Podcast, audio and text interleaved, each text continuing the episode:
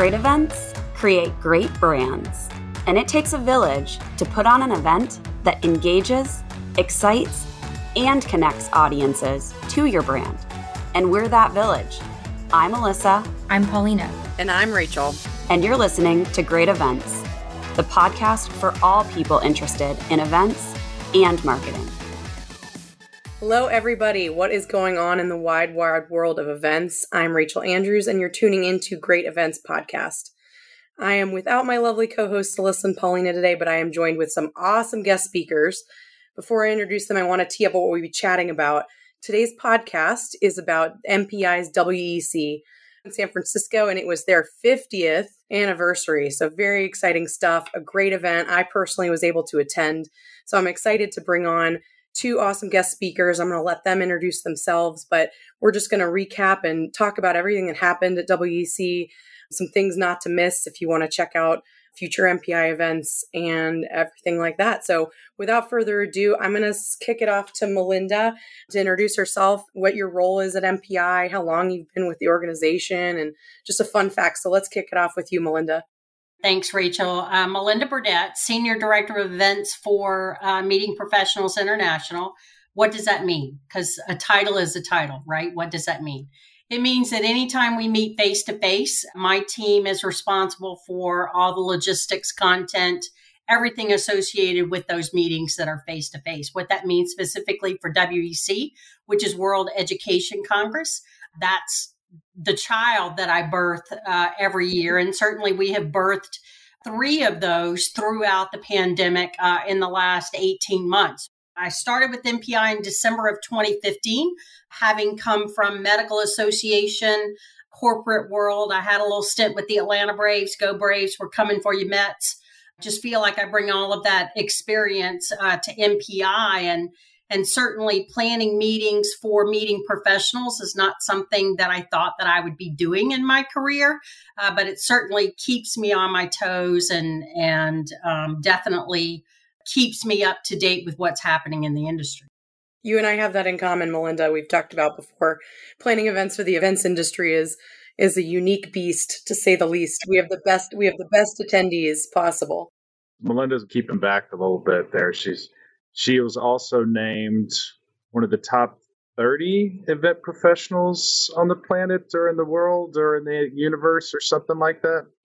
Yeah, it's something like that. But she also she you know she's the the logistics and the lead behind um, not only the the past three WECs during the pandemic, but uh, at least a few before that. And she's the spearhead for driving three, well, actually four in a row World Education Congresses that have won global awards for being among the top association events. That is in the world. That's awesome. Well, Drew, what about you? Tell us tell us about you and your role at MPI.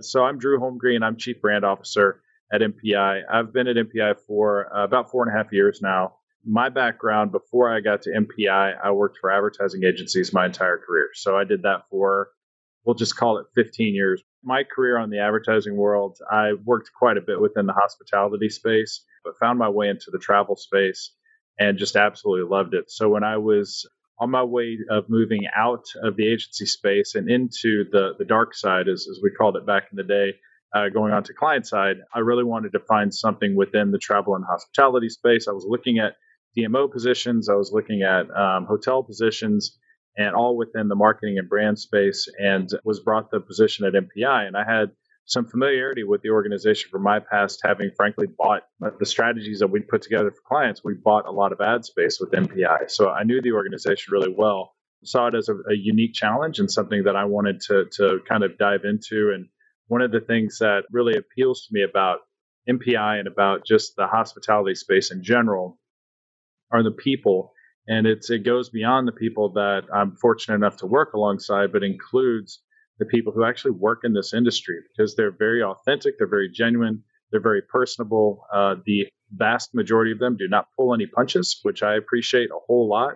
So when we talk about uh, how we put on events for event planners, you know, we're cooking for chefs over here, and we do that purposefully, and we're damn good at it because I believe we have some of the best chefs on staff at MPI. And then certainly with our vast network of, of uh, volunteers and voices that are open to share with us, you know, we get great opportunity to put on some just fantastic experiences. So 50 years at MPI, tell us how that pressure was planning an event and how you celebrated because I, you know, I was there, I felt the energy, lots of awesome stuff that you did with your history and your timelines and just celebrating those milestones. How did you guys feel about that? Truthfully, WEC was one of the, it was a little bit of the culmination of our 50th celebration, but it really was a point along the line of the entire strategy that we had for MPI at 50. That strategy started getting built, gosh, in January of, of 2021. So, like uh, anybody, we, we like to celebrate our birthdays a little bit longer than, than just a single day. Not a birthday week, it's really a birthday year. It's like a birthday 18 months, Rachel. but the whole strategy around it was you know, I go back to the people of MPI. Th- there are some incredible stories that have come out of this organization, and they're all contributed to the people. And if you really look at this community of event professionals, whether you're a member or not, just about everybody has touched, engaged with, or had significant benefit from something that MPI offers. So that's what we wanted to do was to create that mosaic of stories that have really created what MPI has become over the past 50 years. And it did all lead up to WEC. And we had some just fantastic activations there. But we kicked it off at IMEX America in 2021. We partnered with a, a, a video production company called Gather Voices and started getting all of these stories. And by the time we got to WEC, we collected over 200 stories. We collected another 50 on site at WEC. And so we were really able to tell and showcase those stories and do so through a number of different activations. We had our MPI 50 museum, which uh, had just these beautiful, massive murals set up, along with some kind of artifacts that we'd collected through the course of the past 50 years that we were able to showcase on site. And then we allowed our members to to dignify and select our MPI 50 uh, recognized lists of individuals. So we had our MPI 50 most influential, which were 50 individuals who have really driven the industry over the course of the past 50 years. And we had our MPI 50 up and comers, and those are the individuals who will lead this industry into the next 50 years. And then our legacy contributors, who are those that created the foundation of MPI. And each of those, when you're putting together an event like this, um, you always want to have sponsors to come along. We had great sponsors from Visit Branson and Visit Arlington, which provided the museum, Visit Houston. So we really had some nice partners who brought a lot of energy to it and are doing things beyond uh, what they actually bought into at MPI. But it's been a great celebration. Melinda, anything you want to add there, being at MPI since 2015? Just a shout out to Jeff Daigle. I don't think that our creative director gets enough credit for envisioning that logo. I mean, that logo really went through several iterations of that MPI 50 logo that we could then change and put and, and really incorporate into everything uh, that we did, and and then uh, those walls. I mean, Jeff had boxes and boxes of papers and and things that he went through to put to be able to put together the MPI Museum 50 walls, and and for people to really pay attention to that. You know, you always wonder when you put up those kinds of things, do people even really care? But it was great to be able to see how we have evolved, how the graphics have evolved. But, uh, but you know, I mean, it really does show how MPI has influenced the industry for the past 50 years. For those listeners that don't know what we're talking about, there was a whole timeline wall where it went through all the milestones that, you know, meeting professional internationals had over the last 50 years. And people were taking pictures next to it, selfies with their milestones. I just joined the Rocky Mountain chapter. We're going to have our 50th next year and we took we took a group picture by that milestone which was really cool to do so yeah it was it was great and just incorporating that just history rich history that your association has had over the last and the impact that it's had on the the uh, you know events industry was really cool to see well and to see our honorees you know we called them the community of honorees. So to see our honorees be able to identify their their space on our walks of fame that we had you know and and be excited about that and and take pictures of it it really created a different energy. At least initially it exceeded our expectations. I love the gathering voices thing too. I think that that organization does a really good job of highlighting it. So if you're an event professional and need to use somebody, they do a great job curating some of that stuff and helping with that story. And it's an easy setup. So that's that's the best thing. It doesn't take up a lot of footprint and and they're great to work with. Cool. So MPI um, planning. Let's go into that a little bit, Melinda. You're the resident rock star and behind the scenes expert. When I went up to Melinda on site, I said, "Where, where's your team?" She's like, "You're looking at it," and I have all of my awesome volunteers behind me. What does it take to plan uh, WEC? And um, I know you guys plan it 18 plus months out, but uh, go through kind of your process a little bit for our listeners.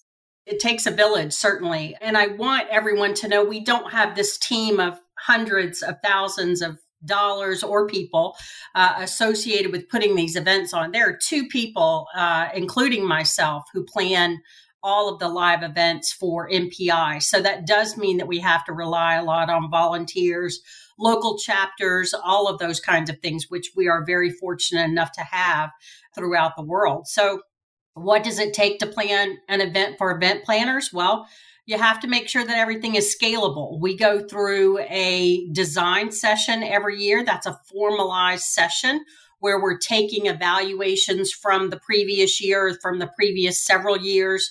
We also involve our event design canvas uh, uh, partners who also do on site planning. So they already talk while you're within the experience about what the experience should look moving to the future.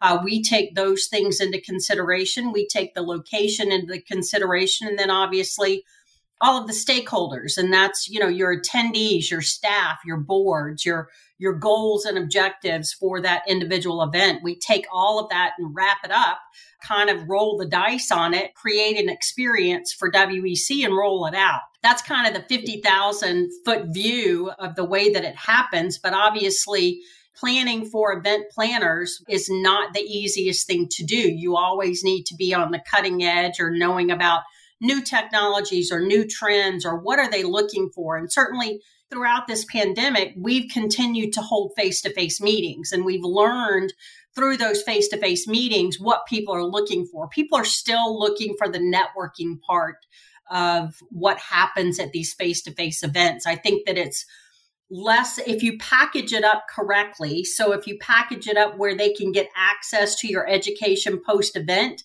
then their focus is going to be really about making those reconnections. Remember, we've all gone through lots of shuffling around of positions or companies or whatever it happens to be during this pandemic. So you're reconnecting with those colleagues and meeting new people and bringing this whole new group of, of industry professionals into the fold and welcoming them into the hospitality industry. So WEC kind of takes on a life of its own, but it, it always starts with a design session, really looking at what we did well, what we didn't do well. I don't I don't believe there's ever a perfect meeting out there. It doesn't matter how small or how large it is, nothing runs flawlessly. You're just trying to contain that chaos behind the curtain and not let it spill over to our attendees. So that's what we strive to do. We seem to be doing it effectively. Certainly for the last few years that we've won the, these global awards for WEC and been up against some of the giants in the industry. So it takes the entire MPI team. We're kind of in a rebuild year what does uh, WEC's ultimate event success and goals look like? We're still rebuilding that. And I think that one of the things that I've learned over the pandemic is I can't control what I can't control. And I think that as meeting professionals, we want to be able to control everything. Well, as we approached San Francisco, you know, we thought we would get 2,500 people there. That would have been a number that was 2019. But then gas prices accelerated prices of airlines went crazy so that provided a hurdle for us to try to get over so we were we were much more aggressive trying to get discounts from the airlines to get folks into San Francisco I'll let Drew tell the exact numbers, but you know we were hovering around 2,000 individuals uh, for WEC. That's a success in my book. We came very close to meeting revenue goals. Our, our sponsorship team kicked it out of the park. We did do a, a somewhat of a hybrid event, uh, a little bit uh, reduced footprint for that hybrid event than we have done in the past. but able to connect folks to our general sessions and our feature speaker room, and certainly content capturing for repackaging post WEC. But I would say, you know, and then from a from a satisfaction survey. So we're still gathering all those all those ha- I call them happiness surveys, right? And we have a goal. If you're looking at it from a grade standpoint, if it's 90 and above, we should be satisfied because that's an A. But I'm not satisfied unless it's 95 or above from a percentile standpoint because that's the goal that we want to have. I, I, I, expect everyone to be able to have an A to an A plus, certainly A plus plus if we could get it. Uh, experience at WEC. Certainly, not everything is perfect, so we obviously average all of that out. But those are basic KPIs. You know, we want to be able to get new members, so we have a strategy uh, associated with our registration process that that allows us to to have non-members automatically become a member for a year so that we can convince them that MPI is the association uh, to be with uh, in their industry career. So, you know, we've already set ourselves up for success from a membership gathering standpoint. I think we garnered more members at this MPI than we have in, in, in the past couple of MPI uh, WEC events. But we were we were very very close to all of our KPIs. Uh, so, in, in if you had to look at it from a black and white standpoint, it was it was a successful event. That's good to hear. Drew, any thoughts there? Melinda covered about every nickel and dime of it. Uh, not a couple of things. She she mentioned the numbers. The numbers were strong. We ended up with about 1,700 on site, so that's about 300 more than we had in Vegas, and it's a, a thousand more than we had in Grapevine. We had about 300 who who dialed in uh, virtually, and so those kind of hit a little bit of the trends that we've been seeing in general. And, and going to the satisfaction side, I think that's certainly I'm I'm partly responsible for revenue, but I'm directly responsible for uh, helping that design and the experience that that Melinda's talking about. That's that's where the brand role comes in, and that's that's a huge huge challenge because you are cooking sh- for chefs, but we have consistently set up this it's and it's not a tagline so much as it is kind of a motto for WEC that we take risks so you don't have to. We don't want to just put on the same event year over year over year over year because that's just repetitive. You're not learning anything new. Um, you're not finding anything else, anything different. Um, what we do instead is we purposefully break things. We and we tell people things are going to go wrong, so just get get prepared and enjoy the ride because we're riding alongside you. Be part of our test kitchen, right? That's right and the the satisfaction rates show that we're breaking things, but we're doing it the right way because we're doing it informed. We look at the trends of what worked and didn't work last year, but then separate from that, or I guess supplemental to that, we look at what's going on in the industry to try and figure out what what are people wanting. When we looked at Vegas, it was really interesting. That WC event during the education sessions, the rooms were about half full the hallways were completely full. So what does that mean? That means people want to get together. And my gosh, does that make sense? We've been locked away from each other for two years. So people just wanted to be together. So when we started to build out the design and the strategy for, for San Francisco, we started looking at, okay, how do we take education and networking and, and marry the two a little bit tighter? And so that, that, that was the, you know, how brain dates and community came around. That's how our, our theming for each individual day got set up. That that's why each of the sessions just had a different feel to it. We really tried to give people the opportunity to get together and to enjoy each other's time, um, and that's what folks wanted. Uh, there was another really big stat that came from San Francisco this year versus last. Is that our retention numbers were way up. So we typically try and hit about 30% each year. So what that means is we expect about 30% from people who our goal is 30% from the previous WEC to attend in the following year. And we hit that spot on this year. In my four and a half years at MPI, would never hit that number. So I thought that was really interesting. Right. So it shows that as the in person events industry is coming back, those who are really interested in driving it and succeeding at it, they're coming to an event like WEC because they want to find out what the next is and they want to find it out in person so that they can do that on their own. I think you're hitting the nail on the head here because I, you know, I can speak as an attendee. I'm part of the 30% that came year over year. And I think, you know, we're we're talking about this for Cvent Connect and just how networking and community engagement is so important right now. And I feel like you guys reflected that really well. And part of the reason I came back was because I felt like whoever I talked to or whatever networking event I went to in Vegas coming into San Francisco, I wanted to reignite those conversations again and and come back and get re-involved. And I feel like as a brand person, like that's super important to MPI's brand and membership in general. But you guys talk through a little bit more of how you push that more with the the design. I know you mentioned brain date and some of the way you positioned your event design with sessions. Like tell our listeners for those the people that weren't there, some examples of how you made that happen.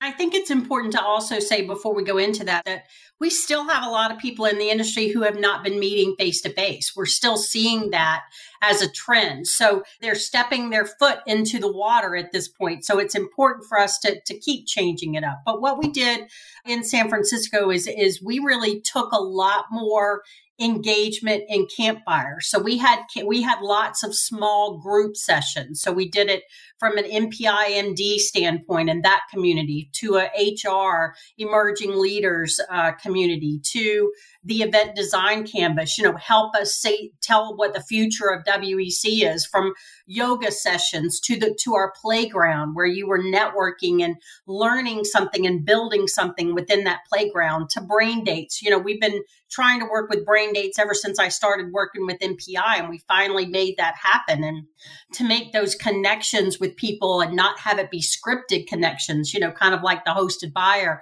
appointments are which are terrific and they get the job done, but this is something that else that you might be interested in. And it could have been event related or non event related. I could say something like, How do you garden in the sandy soil of Florida? Does anybody want to talk about it? You know, kind of thing. So I think it gives you that opportunity specifically for brain dates to expand that. We actively told our sponsors who had positions throughout the floor that they needed to have activations. I can't make someone come to your booth. You have to help me in that situation. So you will always have someone who's not happy with their position within a floor space or whatever, but they have to come to the table as well with activations. And every time there were activations, you saw what was happening on that floor. It was electric what was happening on that floor. That was specifically brilliant, Melinda. The the activations on the trade show or on the on the exhibit space and that floor were really, really strong. They also again just through that that brand lens each of the exhibitors did a fantastic job of finding a way to align their brand with wec and mpi so it felt like it all fit. There wasn't anything that felt out of place. You know encore's uh, headshot station was brilliant absolutely brilliant they had a makeup artist they had a really cool kind of screen behind for people to take pictures in front of it was very well done Cvent had a really nice setup. Rachel, I got to tell you that the cookies y'all had there were fantastic. I ate like four of them. So, Drew loves sweets, so you bring sweets to the table, and Drew Drew will find you.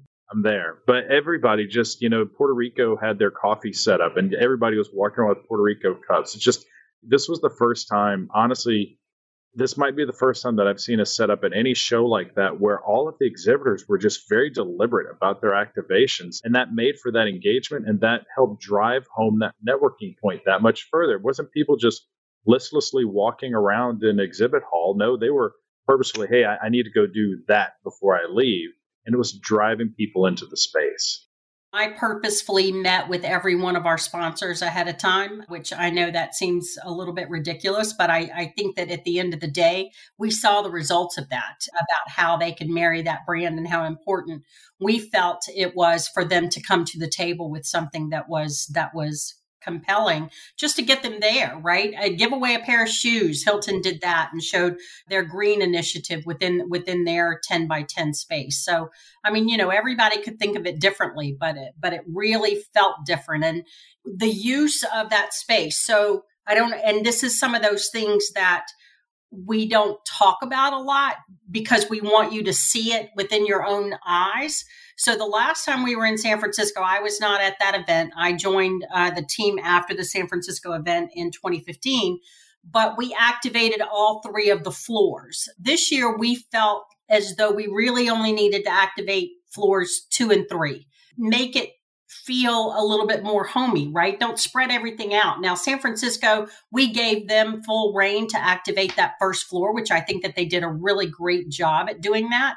But those are kinds of things that you need to think about, right? When you're asking people to come to a city. I mean, I wanted them to do things like having uh, Ghirardelli there making chocolate and having uh, sourdough bread tastings and wine tastings and things like that. You know, bring the surrounding area of San Francisco into the convention center because there were a lot of times, and especially with the parade that we hosted while we were there as well, there were times that people couldn't get out of the convention center, didn't feel comfortable in that. So, how do you bring that local city? Uh, into that. And then, of course, the way that we took out 90% of the air walls associated with with that second level to make it open. I mean, the people at Moscone West said that no one had ever removed 90% of the air walls uh, and, and conducted a meeting uh, within that space using that type of setup. I mean, you know, we had to have a discussion with the fire marshal associated with that because it had not been done previously before. But that's what we're looking for. We're looking for how we can change a space, change the use for a space, think about space differently. I think that's great too because with your event design you you give event professionals other ideas because sometimes I, if you work for a pharma or or or even tech or, or financial they just are used to going by the book and doing you know the basic breakout but at least at when they come to WEC they can see the campfire setup they can see the brain date they can see the community areas. They can see the tech tour area. They can see the the puppy activations, the HR area. Like you guys have so many different areas and and if you have a different style, like maybe your style isn't sitting and listening to a 45 minute session, your style is more one-on-one or more you had every sort of option that they could do. I was just walking around at one point I was like I have so many things that I still need to do at this conference that I hadn't done yet, which is great because it does give you the ability to learn and take back some of that to your own total events program and say, okay, wait, maybe this will work for my attendees. And we changed it up a little bit on the agenda too. So I don't know whether you recognized it, but when we put the agenda together, we purposefully said if this was a one on one interaction opportunity, small group interaction opportunity, or was this just a lecture type of situation? So that you knew if you're like me, I like to sit in the back of a room, right? If, if that's how you wanted to experience WEC, we already identified those areas that you could do that and you wouldn't have to engage if you didn't want to.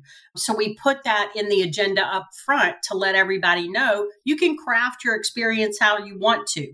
And I think that that was important in the next step of, of the way to go down down the road. Some of the things that we do are in your face, like opening up air walls and things like that, and you're not thinking about those kinds of things. But some of the things that we do are just subliminal, and you're like, "Oh, I didn't, I didn't even realize that was on the website," or, or you know, I hadn't thought about that, or, or those kinds of things.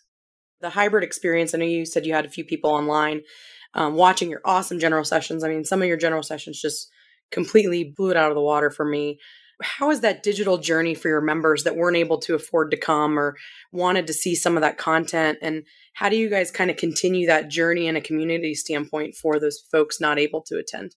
Coming out of las vegas we had a we had a curated digital experience and we actually overscheduled ourselves quite frankly. Whenever you're doing a digital program, you're really planning two events. And so you just have to figure out where those tie in between those two events are as we only had limited amount of staff and, and limited amount of bandwidth, we wanted to encourage that face to face. You know, we're trying to go with the tide, right? Try try to figure out where that pendulum is swinging at any one time. So so that's the risk that we took was saying, all right, we're going to live stream our general sessions, and then we're going to pick one other room where we're going to live stream uh, those those deeper dives called our feature room then the other ones we're just going to content capture. So we'll capture the slides, we'll capture the audio, we'll repackage that later.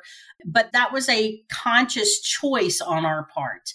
You know, there were a lot of reasons why we decided to do that. Some of it was financial, quite frankly. Uh, San Francisco is, again, an, a very expensive city. Uh, especially if you're going to charge for just a little tidbit of information for our planners out there. If you're planning on streaming out, from San Francisco and you're charging for that event, the union is going to want to cut of that. Just make sure we we decided to go free for our members. It was another membership drive for MPI for you to become a member so that you could get access to this live stream and then we can repackage it anytime we want to post event but always kind of keep that in mind and always ask that question if you have a union involved are there union opportunities that you're going to have to pay for because you are charging for this entertainment uh, aspect in that way so you know there were a lot of decisions that went into that and I haven't seen any of the survey results yet, but I think that they loved what they saw. I think that they uh, we created that FOMO, right? Which is you always try to try to say, well, do we want to give them access to everything, or do we want to just kind of streamline it, give them the FOMO so that they're coming the next time around, or or, or deep diving on something later? So those are all the questions that you have to ask as an organization, have to ask uh, from an attendee standpoint, and know what their willingness to accept it is. That conscious decision was made because we look at our own research that MPI puts out, and the interest for virtual attendance has been on the steady decline and, and a sharp decline at that. So uh, we knew that we kind of overinvested ourselves in, in Vegas. We knew we invested correctly in Grapevine because it was a complete flip flop of uh, digital versus in person. So we knew that it was going to be the right decision, and the, the numbers proved themselves. These are good learnings for this community to understand that people are were able to get back in person. There are some cost challenges with airfare and travel and that sort of thing, but those will subside. And everything shows that in-person meetings are coming back and they're coming back full bore. So people have lost that appetite for virtual and digital and they want the face-to-face connections. And that that's what we played out in San Francisco. I agree. I think it depends on your attendees obviously and what your your your company goals are and things like that. But for something like MPIWC, that's very heavily focused on networking, being a part of your chapter, being a more invested in your membership, I mean, that is definitely something that you, I, I think you guys do a good job at. But also, I think you you hit it the nail on the head, Melinda, with like the the packaged content and the most important content, and and the FOMO aspect of it. Like that's definitely something that I know I do with my events. We we do like pre-event surveys to if we we know that 30% of our audience can't attend, then maybe we do more streaming. Or if most people are going to be returning, I mean, we're looking at the great return to events right now. And a lot of people are loving going to, to events, but some people may not feel comfortable if they have kids and can't travel or whatever the reason is. And having something for them online, whether it's like maybe it's a webinar series that you did after WEC of like all the best, you know, we do the best of content. You know, I think that that's really helpful for people that weren't able to get there do you guys have any favorite memories from WEC or any sort of tidbits for the, the listeners that weren't there that can uh, kind of learn from you two? Honestly, I, I just, when I walked into the very first general session and uh, saw people standing along the side, sitting on the floor, and every single round was filled, I was almost just a little bit in awe and shocked because I frankly hadn't seen that in a while. A, a completely jam packed keynote session, and people just to the point to where Melinda or it may have been Tanya walked over to me and said, "You need to help me get these people sitting down." because they were stacked everywhere and there were a few there were tables available but it was just people just ready to get engage and get back to it honestly that i just when i walked into that first general session and saw it i just was like man this is we're coming back. We're coming back. It just felt it felt good. I mean, it felt great. My favorite aspect of every WEC is the energy after the opening event. You know you've done something right when people are leaving or they don't want to leave the opening event or whatever that happens to be, right? So that's really my favorite opportunity and the fact that we were given the opportunity during baseball season to have our party on the field at Oracle Park. I mean, that was a feat within itself. So when we talk about taking the risk so you don't have to when we go into a city, just a little tidbit for you planners and especially for us because we're planning for planners.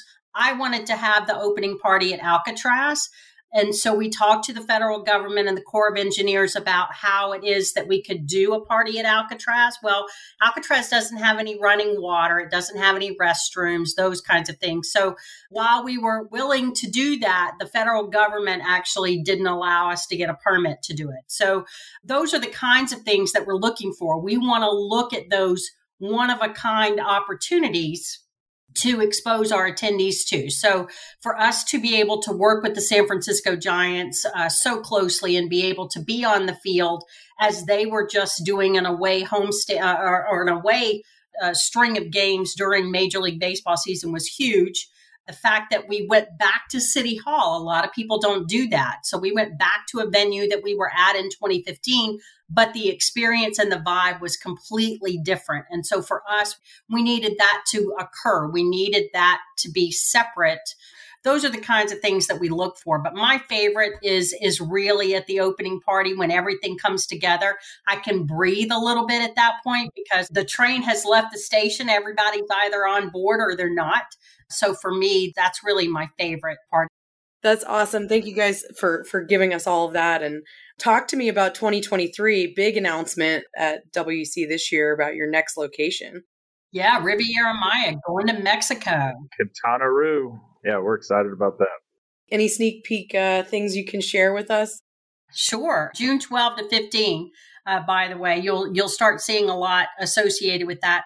We're really breaking down everything that you think about WEC from general sessions to breakfasts, lunches we're in an all inclusive resort.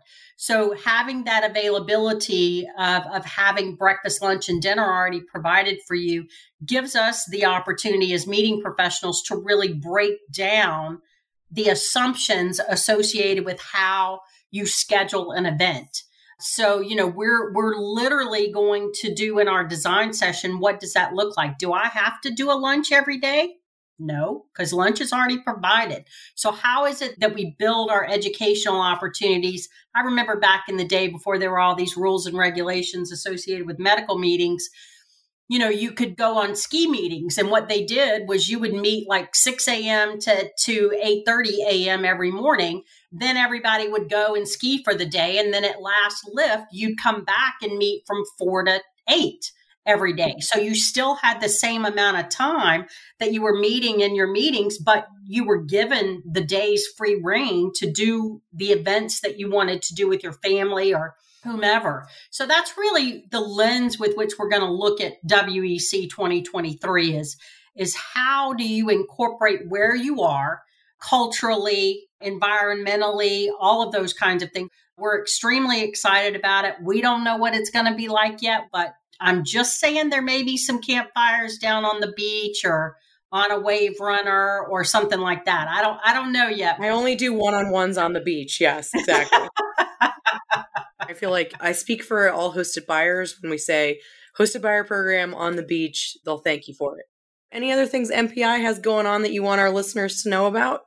What don't we have going on? I know, right? I mean, we've got our uh, we've got our thought leader summit coming up in in September in Mobile, Alabama. So we'll have registration open for that. Obviously, we we are are huge strategic partners with IMEX, IMEX America, uh, and so we obviously will be conducting our Smart Monday at IMEX America. And of course, the party not to miss uh, at IMEX America is our rendezvous event that benefits the foundation. So we'll be doing that again at Drai's. We'll have a red wine and you uh, auction uh, associated with the MPI Foundation for fundraising as well at IMEX America. We're constantly evolving. Obviously, at the first quarter of next year, We'll be going back and, and reopening our European Meetings and Events Conference, our EMEC, uh, in Brighton.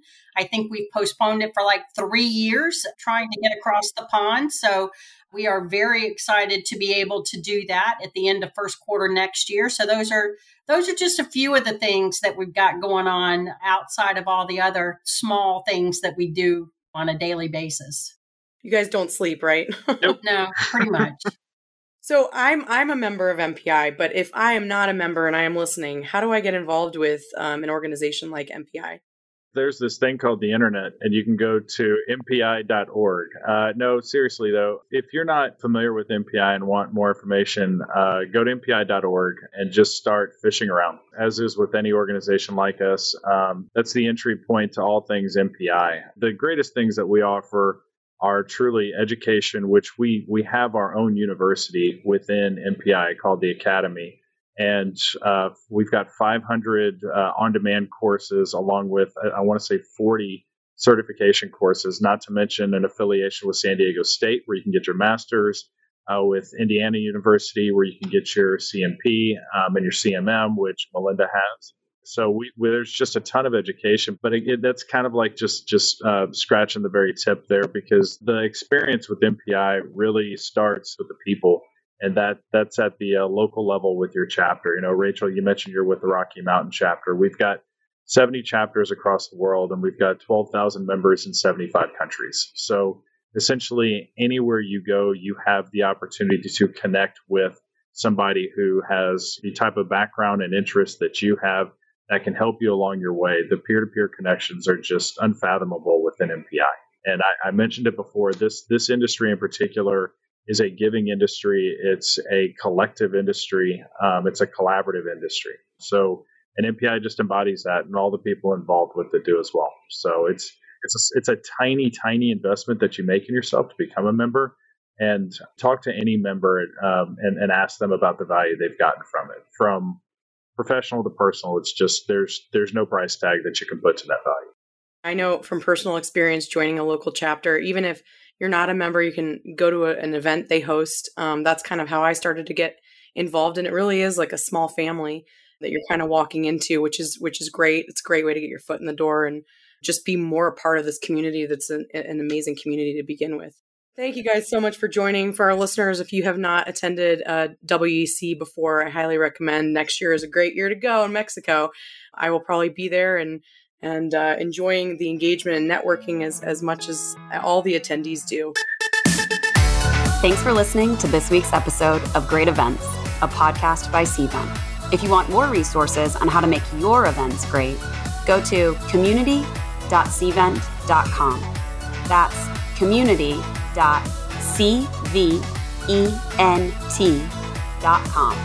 Or if you've got a question for us or just want to say hi, email us at greatevents at cvent.com.